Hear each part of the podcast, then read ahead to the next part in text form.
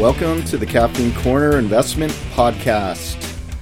Hello, this is Wade Slome, founder of Sidoxia Capital Management, author of How I Managed $20 Billion by Age 32, and lead editor of the Investing Caffeine blog.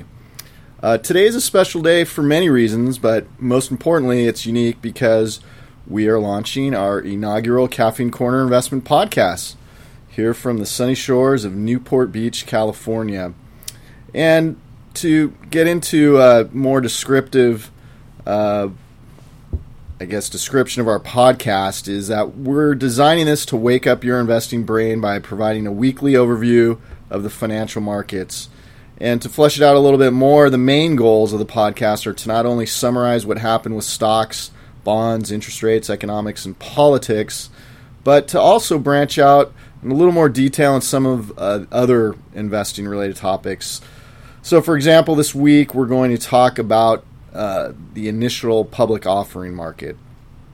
But regardless of your thoughts, uh, we would love to get your feedback on our podcast. So please message us at info at sidoxia.com. That's S I D as in David, O X I A dot com.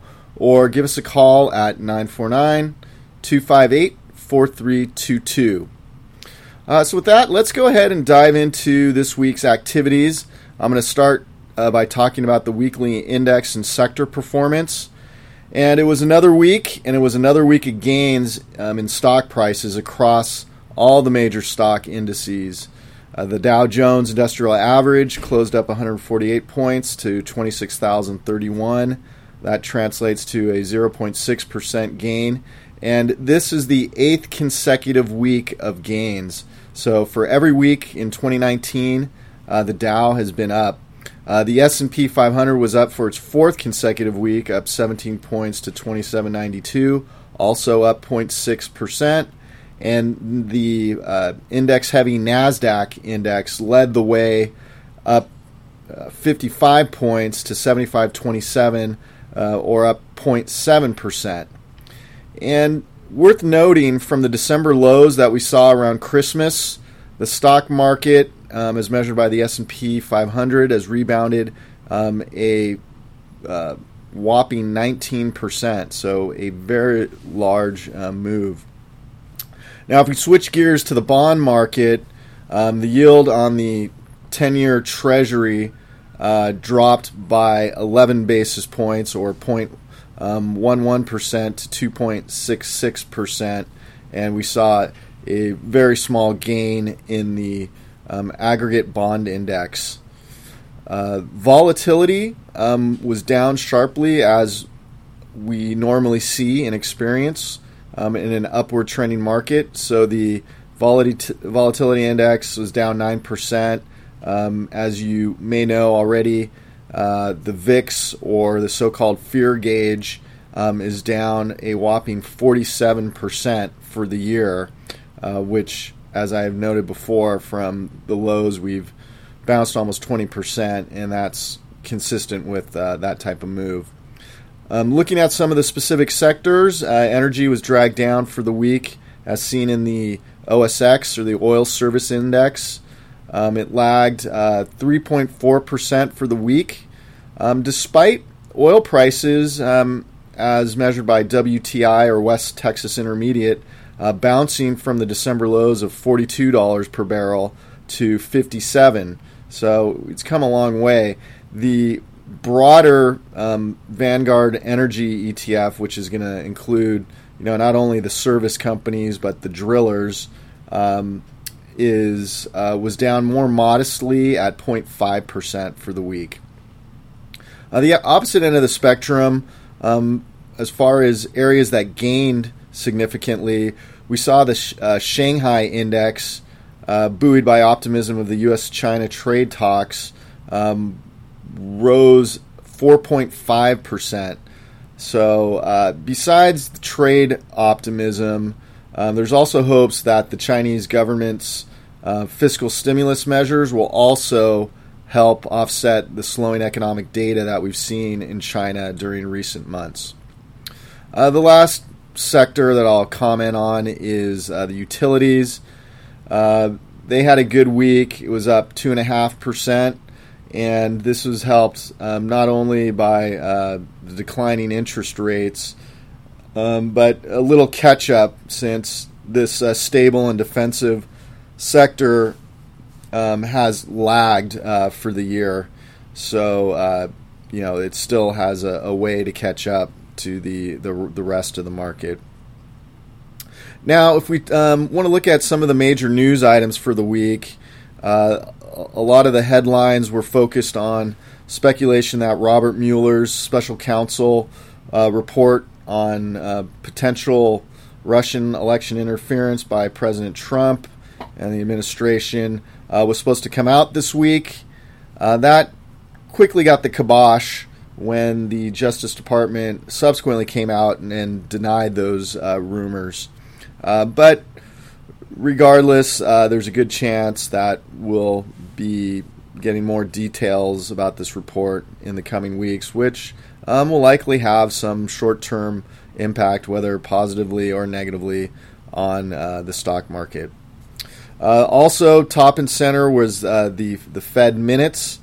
Um, the Federal Open Market Committee came out and reaffirmed their their dovish stamps, uh, stance on their direction of um, interest rates on the federal funds, uh, which you know they've they re- reiterated their comments earlier that they're going to remain patient and data dependent, and they've also suggested that their uh, balance sheet reduction, um, which is kind of an anti-stimulative um, policy, that they're uh, coming close to ending that.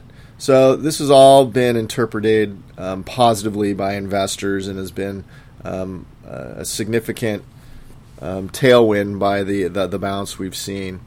And as I mentioned earlier about the China trade deal, we're, we're approaching the March 1st deadline. Um, President Trump, you know, had threatened to increase the tariff rate from 10% to 25% on 200 billion in goods.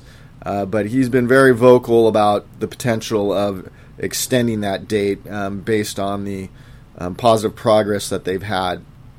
Now, when we look overseas, um, there there has been some discussion about Brexit, um, with the deadline coming at the end of this month in March or the following month, and um, it really wouldn't surprise me if we saw some downward pressure um, as uh, the uncertainty around the outcome and whether it's a hard hard exit and um, a, a, lot of brinksmanship that's going on between um, Great Britain and the EU, uh, there's a, a, high probability in my mind that um, a lot of these issues aren't going to be fully resolved, and the uncertainty around that um, could pre- put pressure on the short run.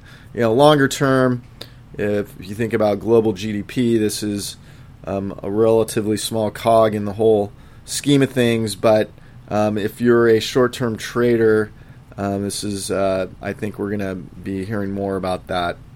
Um, the last news item I want to mention uh, on the political front was that Bernie Sanders, uh, now 77 years old, uh, he threw his hat into the Democratic um, primary uh, uh, group of candidates for the um, 2020 presidential election and he's joining Alexandria Ocasio Cortez, Elizabeth Warren, and other uh, crowded field um, as we still await the former Vice President Joe Biden um, releasing his plans. All right, um, I'm not going to talk too much about individual stocks, but I did want to highlight um, one of our holdings at Sidoxia for our clients, um, which was uh, Zillow Group. Um, which was up 26% on Friday uh, up 19% for the week on stronger earnings results, um, especially tied to its new Zillow offers business. So, this is a new area that not a lot of investors are familiar with, but um, people are familiar with Zillow when they look up their home value online. But now Zillow's entering into the business of buying and selling homes. And uh, they've also added a, a mortgage business uh, Mortgage Lenders of America was an acquisition they did in 2018, so they can also provide financing for people that are, are buying homes. Uh, but Zillow put out some specific metrics and targets over the next three to five years where they plan to purchase uh, upwards of 5,000 homes per month. And on an annualized basis, that translates into 20 billion, that's with a B, um, in annual revenues. So the market's digesting uh, that information and pushing it higher. Um, and as I mentioned, in full disclosure, that we do have positions not only for our client accounts but in our hedge fund. Um, uh, a name that we don't own that had a very large move was uh, Everspin, ticker MRAM or MRAM, uh, was up 40% last week. And this was on news that Intel, the um, behemoth semiconductor manufacturer, is going to use embedded MRAM technology in its 22 nanometer FinFET CMOS technology on 300 millimeter wafers. So that's a mouthful, but uh, suffice it to say, on some of the more leading edge um, semiconductors that Intel's uh, using, that there are or that they're going to manufacture, they're going to use this new MRAM technology, which is an, uh, the area of expertise and focus at Everspin. Um, and uh, so, with that, um, I want to finish by spending a little more time talking about what's going on in the IPO or initial public offering market.